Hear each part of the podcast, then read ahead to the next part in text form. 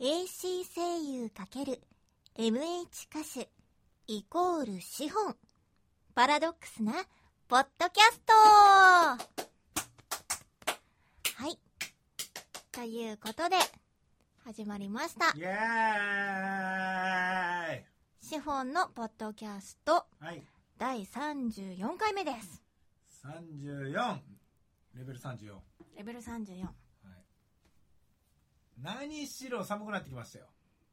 でも、今日は暖かかった。まあね日が出てね、久しぶりに何しろアニソンライブが台風に当たるっていう珍事があってねなんかさ、9月のライブも台風だったよね。あーあ台風回避したりとかね正しくは夜からだったんだけど、そうそうそう、うん。でもあの台日風ねもまあまああれだったよね野外の時ね、なんか私呪われてんのかないや週末にほぼ当たってるっていう現象だからね今週末もそんで台風なんだよね。そうそううん。だからもうたまたまこの週末にっていう周期になっちゃったっていうところが、うんまあ、問題なだけでそうだねまあ、だから多くのイベントはもしかしたら中止になったところもあるだろうしそうだね、週末。うちはこの間のほらアニソンライブは室内だからさうん。お客さんにちょっとね大変だったけどお客さんも一応来てくれてたしそううそうそう。お客さん結構来てくれてたそうまあねよか。ったなと思って、うんまあ、それでも無事やれたしねはい。なのでちょっと今週末もね皆さんお出かけの際は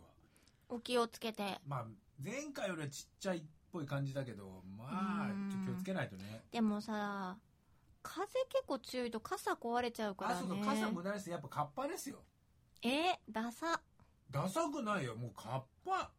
これもう、もう本当か、守って。あ、でもね、最近結構おしゃれなカッパが出てるんだよねそうおしゃれカッパもあるからい。いでうすよん。資本ちゃんプチ情報。はい、どうぞ。最近、んセブンイレブンうに、ん。ナナチキっていうチキンが発売されたんだけども、はい。ナナチキ。はい。あの漢字の七と書いて、はいあれひらがなだったかな、うんまあいいひやらがなっぽいな。どっちでもいいんだけど、まあ、うん七チキっていうのが発売されて、うん。どんなチキンなんだろうと思って私ジャンクフード好きだから、うん買ってみたんですようん。そしたらただのケンタッキーフライドチキンでした味が味が似てたんだね。すごい似てて似たんだな。違う。そうだからね本当クオリティが本当に高くてだからケンタッキーフライドチキン食べたいんだけどわざわざ買いに行くのもなっていう人とか、うん。まあ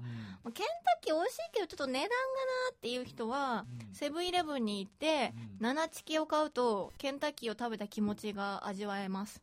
そうか、じゃあ、セブンイレブンさんから、うちょっと宣伝料もらおう。んねすごいすごい美味しいよ。チキ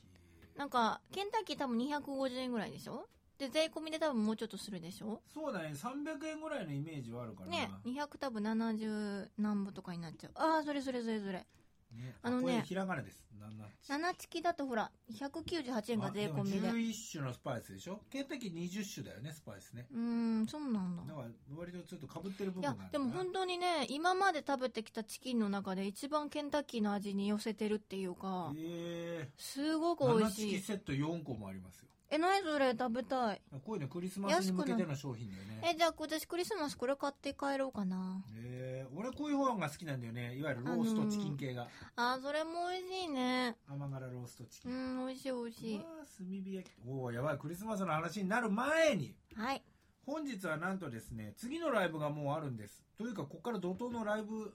大き大きいライブっていうかね結構要のライブがそ続くうんでなんですよそのうちの今日1個のお話まずしようかなと思ってますけどちょっと日付とあれ先言ってもらっていいですか、次のライブはい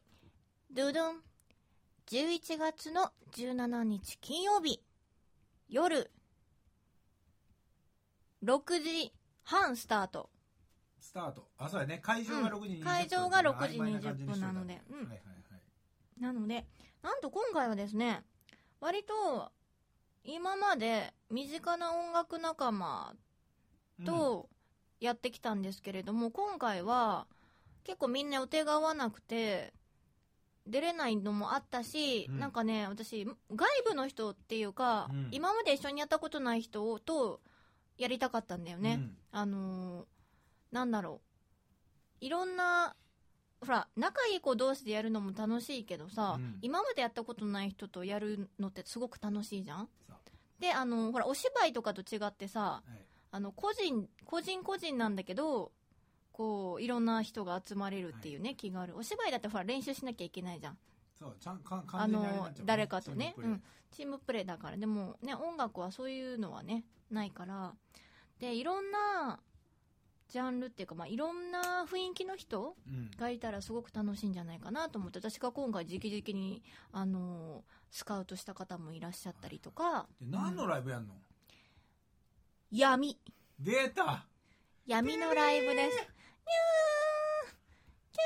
これ4回目だって知ってる知ってるよライブ4だっ回て目だのって解禁賞だもん闇ライブ4ですよそうです正式タイトルそれじゃないですけど、うん一応闇だラってさイブだってとされ今日今回レギュラーメンバーのさピー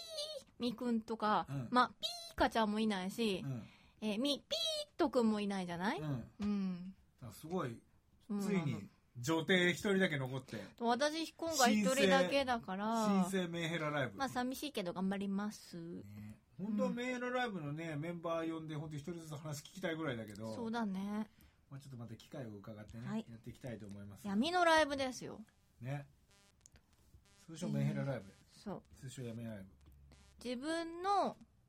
心の中にあるそうものを存分に出すライブですそうだから決して別に暗さにこだわるっていうことじゃなくてそうだね引っかかってることとうか、んもう打ち明けたいとか伝えたいを自分はこういうこと言いたいとかねうん一応コンセプトとしてもう別に盛り上げようとか、はいお客さんを楽しませようっていうのじゃなくてはいとにかく聴いていただきたいそういう音楽を持ち寄ってでそれを聴いてやろうじゃないかっていうお客さんにぶつけてみて、でお客さんもリアクションなくてもいいし、うんただ何かを感じてほしいっていうライブなので、はいまあ、そこをやってほしいっていうのがこのもともとライブを始めた、通称ラ闇ライブって言われたりメンヘラライブって言われてますけどはいそこが目標コンセプトなので、はいまあ、今回も飾り付け BGM 含めねなるべく雰囲気出すように、あそうそう毎回ねできます結構ねあのライブハウスねのなんかあの飾り付けとかをしてるんですけれども結構その飾り付けが凝っててねあのアニソンライブ良かったよね今回アニソンライブの話になっちゃうの、まあ、アニソンライブうちのねあのイベントって結構ほら小道具頑張ってくれるじゃないですか縁の下さんがねで飾り付けみんなでこう手け伝ってメンねヘラも少し今回新しいの入れつつ、んでもね俺またあれやろうかなと思ってみんなのブロマイドを作っといて、うんまた最後サインしてあげるをやろうかなと思ああっそてれいいね今回あのあの、うんなんだろう教祖様みたいな方もいらっしゃるんでいた いた。あ、ひろみずさんでしょ。あのね、ぜひね、私のツイッターのね、見てほしい。はいあのね、見れるから、あの、闇ライブの宣伝で、あの、画像、フライヤーの画像を載せたんですよ。はいはいそれで、闇ライブだっちゅってんのに、めちゃくちゃ爽やかな写真を送ってきた男の子がいて、うんそれがでも、闇ライブの、チラシのフライヤーの写真だからこそ、すごく余計怖く感じちゃうっていうね。そうなんだよ爽やかなはずいなやのに普す通ごのいとこ怖紛れい。たらもう普通なんだよね、だから多分あのあれなんだよねあのオーディション用の多分潜在写真なんだよねいわあゆるれそのうん自分のプロフィール用の写真なんだよね、多分ちゃんちゃんとだ撮った写真が多分あれなんだろうなと思うんだけどそうそうでもすすげえ怖いんだよ、そう今回の闇ライブ用の写真って言ったのに、あれがバンってきた時うに、ん、最初ちょっとあのな真面目とか言ってみんなでちょっとね笑っちゃったんだけど、よく考えると、うんこれ一番闇っぽくねみたいなそうそうそうすごくおいやひろみさんに申し訳ないけどねそうそういや誰があんな写真送ってきてもそういう答えなんだけど、うんいや私でもナイスだと思うでよおこういう前の写真なんかもう本当それっぽいじゃんまあそれっぽいちょとこの子あれなんかあんのかなみたいなあとほらギター弾き語り系はやっぱちょっと雰囲気出るじゃんもあのね今回うももあうのギターこうやってるだけで雰囲気出るじゃんそうちょっとうつむいて、中富さんとうんか、いい感じになるじゃんあのね女のそうそうそう方とかもだけどうん皆さんひろみさんだけ満面の笑みでさ爽やかに笑ってるからさめっちゃ面白いんだよねだから本当中身音楽はどうなるのかなと思って、まあ、ちょっと楽しみにはしてますけど、はいえー11月17日の金曜日はい夜でございます、えーえーひそやかにはいなのであの僕できればその出演者今回まあいいメンバー頑張って揃えたのでえっと興味のある人見に来てほしい、まあ、実はここです、うん僕は誰のためにやったのかってこれ歌う人のためじゃなくてライブハウスに来たことがないとか、行ってみたいけど私こんな感じなんでとかおとなしい子にうんぜひねひっそりと来ていただいてそうそれは私も思って特に最近のお客さんをよ呼びたいというかライブハウスに普段来たことない人に来てほしいので、うんそれはすごく思うあのちゃんとねあのあのなんか困ったら私いますんでうんあのなんかね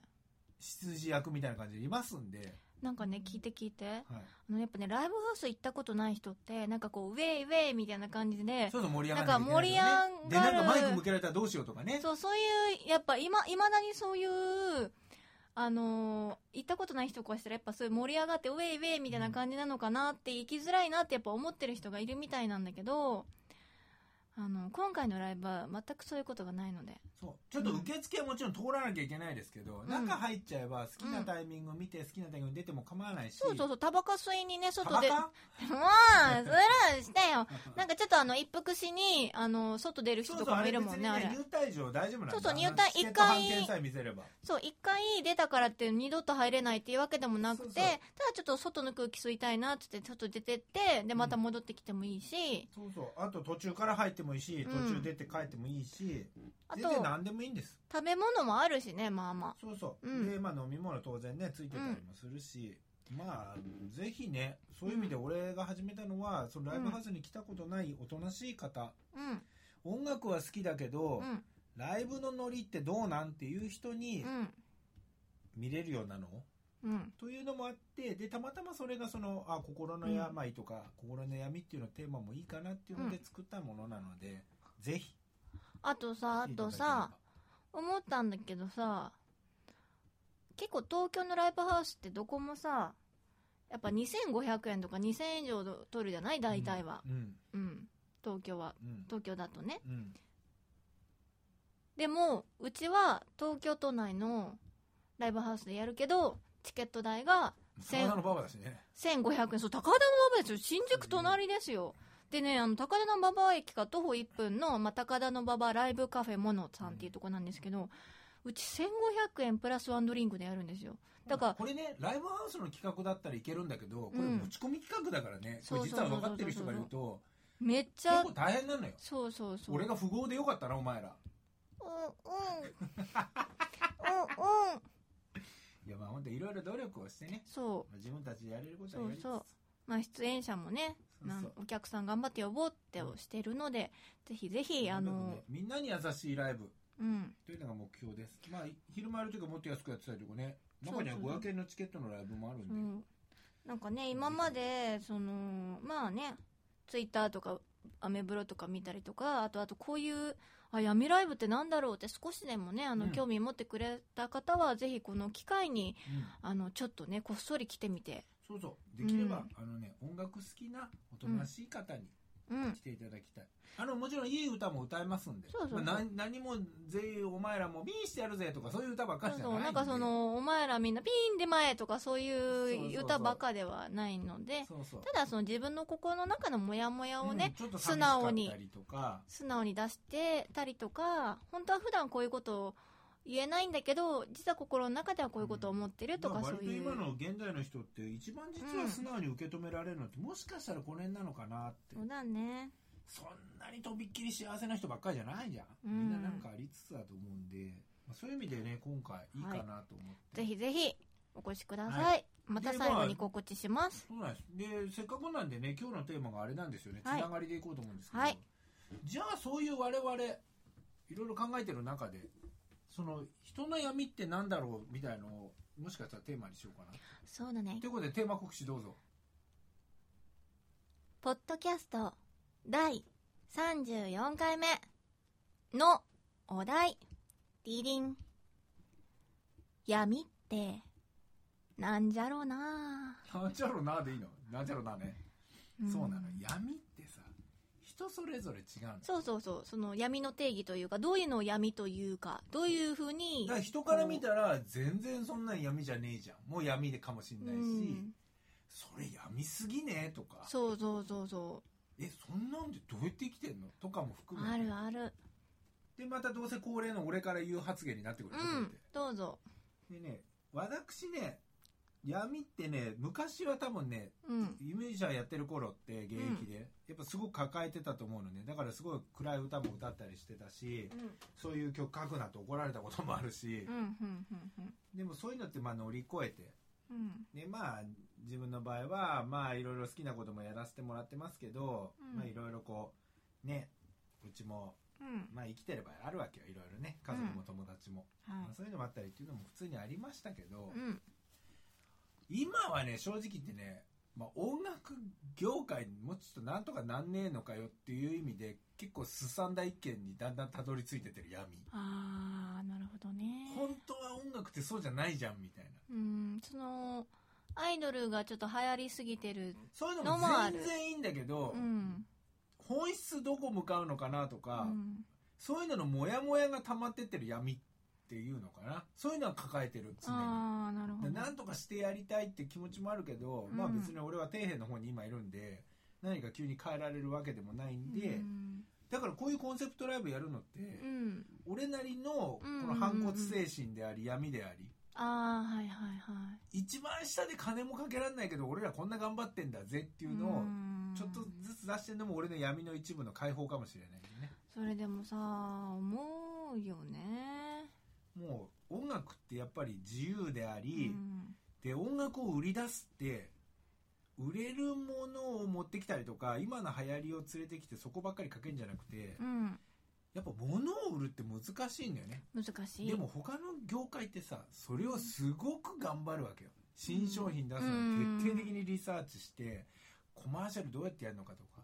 だから売るための努力めっちゃするんだけどうん音楽ってそこ足りないと思うんだよねうんさあもう今流行ってそうな2番センチみたいなのいっぱい連れてきたりとかなんかさ似たタイプのバカ出さないそうなのだからそれがちこれをょっと嫌だねいやとかさうんじゃあ同じでいくんでもううちはこれですとかもっとだから昔はキャッチコピーって必ずついててあーこれを古いと思う人も多いと思うんだけうんうんうどんうんでもキャッチコピーつけられるってさうんその人の魅力を一言にまとめてるってことなのうんうん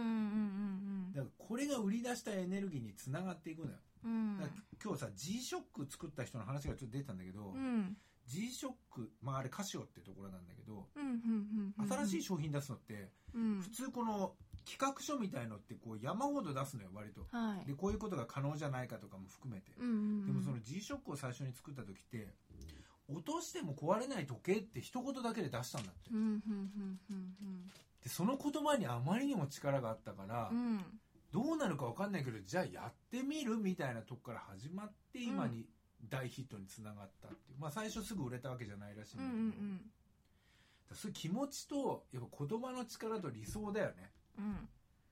らこういうところをあとどうしていくかの話なのようんだからレコード会社の人っていろいろ兼ね合いがあってやりづらいの分かるけど、うんやっぱいいやつ見つけてきて、うん俺がこいつ売ってやるとかうちのチームでこれを売ってやるうん今流行ってねえけど絶対これがっていうのが昔の人たちもっと強かったとう思うね、ーん例えばアイドル売るのでも聖子さんは絶対こういう売り方でこういうキャッチコピーとか,、なんか今はほら数打ち当たるみたいになってるもんねそういろんな方式がょっちょっとずれてってると思うんだよね、なんかそのキャッチコピーみたいなものがうっすら残ってはいるんだけどすごい浅いそれって浅アイドいルのさ浅いやつじゃん浅いやつなのよなんとかなんとかでなんとかなだそ得う意なだかんとらかさでアイドルがよくやるなんとかなんとか週末アイドルみたいな感じなんだよじゃないんだようんこれはもうレコード会社が社運をかけて、うん例えば国民の妹とかさいっぱいついてる人っているんだよ、はいはいってことはみんなに愛される妹的存在がこの子売りなんでそれを認めてくれる人どうぞのもう一発でそれが見えてるっていうかう、んだからきっと可愛らしさが想像できたりとか、うっんていうのやっぱなんて言うんだろうねそこから始まって昔の音楽やってた人って売ってる方もやる方もそうだけど、うんまあ熱がやっぱ違うのねうん行く人ってでそこが今違うんじゃないかなってうんでなんかちょっとあるとアーティスト側のせいにすんだよね個性がないとか、うんじゃなくて今持ってる個性をもうそこである程度認められるんであれば、うん今度売る力を持ってる人がうんやっぱりそれをどう売り出していくかでもっともっともっと考えて工夫するべきだと思うし、うんでアーティストにそこまで考えさせるのよ割と今そうだね違うんだよ君どこが売りな専門分野が違うのみたいなうん俺たちはいい曲を作って歌ってて売り出すプロじゃないのよそうだね作るプロなだけなのうんだからここが間違ってるなっていうような闇でもそれって多分音楽だけじゃなくて今自己プロデュース力がやっぱ高いくないと今もそう難しいんだからそれだけでもねだようん一人の人が全部やらやらされちゃう可能性もあるし、うんうんそうじゃないとみたいなでも本当はスペシャリストってね分業制だからうんそうなんだ漫けど、画ね、家さんもそうだけど今実際に分業でちゃんとやってる人っていっぱいじゃん原作者がいて、絵を描く人がいてストーリー考えてアシスタントさん手伝ってとか、うんコンサートだってそうじゃんやっぱりコンサートの照明に詳しい人がやっぱりいてさ、うん PA のスペシャリストがいて、うんうんうんそれを全部やるっていうのはちょっと違うね専門が違うから、うん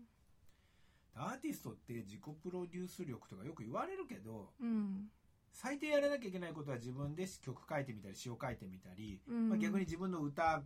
ここが絶対ポイントですがアピールできたりとうか、んそこなんだよねでその後の売り出し方なんてじゃあネットを駆使しますとかはうんやっぱりネット苦手な人もいるし、うんで少し広告打つのにやっぱりどういう広告打ったらいいかフライヤー作るのだってうん全部自分たちじゃんう我々もんそうだけどそうだね本当はこういうのって専門家がいてうんでそこをちょうどうまくやっててチームになるんだったらいいけど、うんそれをあまりにもこう押し付けられたりとか、うんなんか言われてちょっとだからずれてんなって思っちゃう闇うんだから音楽業界でのモヤモヤだよねそうだねよく言ってるももんね音楽関係だって音楽だってすごい人いっぱいいんだよ売り出す方だって音楽番組とか見たらもうすごい荒れるもんね荒れるだってかわいそうだもん集中ししきれてない部分もあるしもっと売り出し方変えればいいなとかさ、うんそれこそまあ言っちゃうとあれだけどメイビーさんとかさうんアリのメイビーさんとかさ、 い絶対俺だったらあんなことしないなと思うもんやでもね私あの人はさみんな思ってんじゃん割と本であの人ねちょっとね時代がもうちょっと前だったら売れてたと思う今の時代は難しい、ね、うんもちろん時代にほら今ってあさわわわねあんまりこうこうなこうふんってしてる人あんま人気出ないじゃんほらキムタクは昔人気あったかもしれないけどいや今は今はちょっとねキムタク人気出ないみたいなだからその時代今ってほらちょっとなんかこう舐められるぐらいのこれも方ダメだよねが俺いそいこんもだちょよっともやもねやな一個だな、うんやっぱり今ライブハウス行くといつも言ってるけどさ、うん簡単に出演者と握手したりなんだりって素人レベルでもう本当会っちゃいけないんだよねそんなのってああそうなんだファンとの交流って少し一線を置いてあるっていうのがうんやっぱりステージに立つ人間だと思うでもアアイドルじゃいない限りそこまでベタベタはしてないんじゃえないでもほら最近はアイドルじゃないのに写真パカパカ撮ったりとかさあそれはだっても求められうちゃたっだてのさそれやらないと来ないみたいなうんそれファンじゃないよね近づきたい私でも一番びっくりしたのがさなんか昔アイドルだった人だけど今はもう私はアーティストですとかってめっちゃ偉そうなこと言ってたのになんかめっちゃ、まあ、アーティストっぽくありたいんだろうなみたいな歌を散々歌った後に「この後チェキ返しま」ますとか言い出した時は「おいこら!」とか思ったけどさすがにそれはそれそれ違うだろうそれは違うだろうって豊田議員みたいになったけど、うん、それもそうだしそのうん SNS も頻繁にみんな頑張らないといけないじゃん「いいね」押して押し返されそうだてね本当はそうじゃないの SNS で発信して見た人が来るでもね今ね圧倒的にやってる人の数がすごく多いからだから競い合いになると数増やすためにこもううねなっちゃったりするんだよそうなんだねよねでも本当はそれ違うと思うから私もそう思う俺はただツイッターは告知するのみというねだから誰も何もリアクションはしてくんないけど俺はこのスタイル変えないからねあこびあなるほどね私は今逆にもうツイッターしかほとんどやってないからねもうだからその他でいっぱいやってる人ってさツイッターやってブログやってインスタやってフェイスビックやってるじゃんそんなのもうで肝心な作品作りできないそうそうできないできなくなっちゃう私で練もツイ習ッできないもんターだけはだからあの一番私に合ってたんだよねツイッターが最初ブログやったんだけどブログがちょっとあれでブログ大変だしね長うさも、ん、あとねすごい一生懸命か書いてもねあんま見てくれる人いないし反応もないし、あそうだよねでもツイッターは気軽にでもねそうだと思うのよ実際だってさすごい真面目なさ内容のブログなんてコメントしづらいじゃん、そうでも私なんてそれ全部今日さ読んでるのね今日今日のブロツイッターの内容なんて私コミュ障だからホームワークに切り替えたいみたいなツイートをしたのね、そしたらねもう速攻ねホームワークって宿題のことですよ在宅ワークのことですかってすぐ速攻返で信もできいいるかねらそういうねリアクション面白いだからなんかそういう方がねやっぱね返しやすいんだと思うよやっぱもう真面目なブログよりねまあよっぽど面白かったら別だと思うんだけどもちろんなんかあの映画のレビュー日記日記っていうかブログとかねもうそういうのじゃない限り今ね多分ねお気軽にねやっぱできる方がいいんだと思うわ真面目にがっちりしすぎるよりそもの辺も含めての俺の闇っていうのはまあ不満だよね、うん不満が心の中になうずめいてななんでもっとこうならないんだとかそういうことってことだよね、うんあとそれができる人がたくさんいるはずだし、優秀な人っていっぱいいるのね日本人ってやっぱりうんどの業界にも、うん、うんただその機能してないっていうのにすごくモヤモヤして、ちょっともうすぐ俺アップルとアマゾンには文句言うように今計画はしてるんではあちちょっとだんだん大きなもんにはいこうねやっぱり勝負してってもらって日本の企業さんがちょっとまだ今また日本の企業ちょっといろいろ問題が出てるんでねそっかなんでまあエセ闇人間なんで僕別に全然病んでないんであ本ー当にや病んめでる人ははい何でないしょようじゃあねうんどうぞまだ時間大丈夫ですかだからあっさり言ってくれるそうだこれ続なきにしてもいい私ね闇の定義ってね何かなと思ったんですよでね、まあ、絶対そうじゃなきゃいけないくはないんだけど私結構闇ライブに出たいですとかうんどどうやったら出れるんですかみたいなことをたまに聞かれるときにその定義なんですかって言われたときに、私の中の定義ねあくまでみんなそれぞれ違うと思うんだけど定義、うんその闇ライブ出てるレギュラーメンバーも、私の中での定義はこれかなって最近思ったのがう、ん忘れられない過去があるかないかあーっていうこれところかな確信に迫ってますねうんあそうのこれ未来の話っていうことじゃないんだよねそう闇ってそう消したいんだけどどうしても消せない、どうしても自分の中から消えてくれない、忘れたくても忘れられない、うん消えないみたいな過去とかが確実に自分の中に切り切り刻まれてるかっていうかもう深い傷になって治らないみたいな感じの過去があるかないかで結構、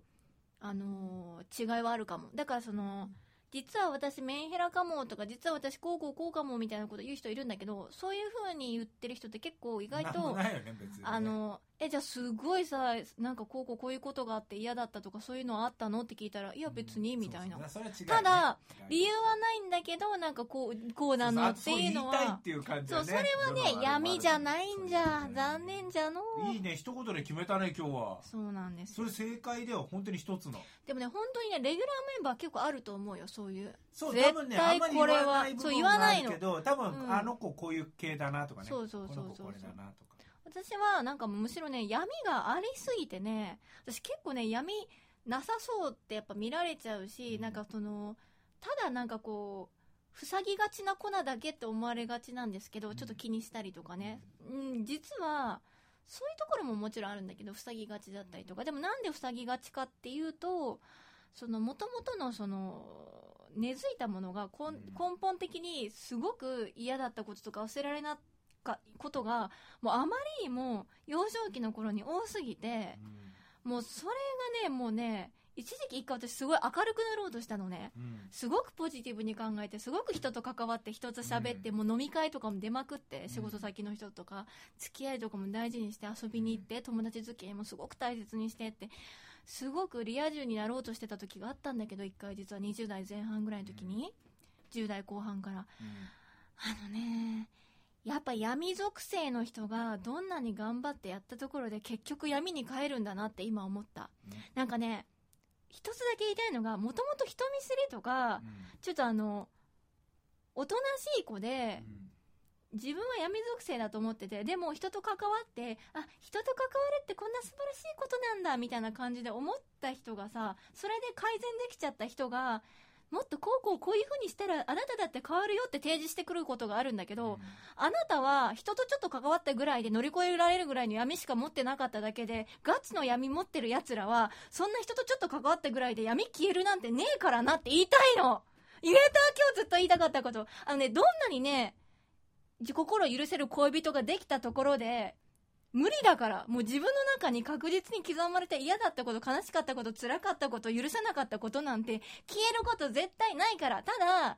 その自分の心を許せる相手が、に巡り会えたっていうことに対しては、やっぱ感謝ももちろんするし、いつまでもその悲しみにとらわれて生きていくっていうのはもちろん違うんだけれども、だからそれ前を向いて歩いていこうっていう活力にはもちろんなるんですよ。そういう存在が友達だろうが恋人だろうが。でも、忘れられるかって言ったら忘れられ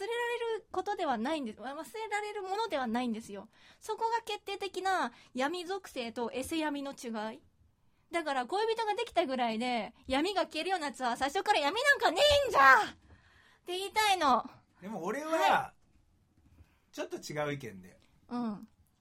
やっぱりその人によって変われるって大きいんだよね何かの出来事で変わるま、あねそれはある中でも特に人は大きいのようん。だからある人が現れたことでうん。忘れるは俺もないと思うのようん。でも絶対ないよ思い出した後の処理を変えられるようにはなると思うのよあー思い出してもああもうでもそろそろ笑うかなとかもういいかってまた思い出してもうんああまああったなでもなんか今まあちょっと良くなってきたからいいかなとかうんだかららわれなくなってくるっていうふうにあーなれるのが素敵だなと思う思いのそうだねもうわ完全になくなるなんてないからそうなんですそうなんです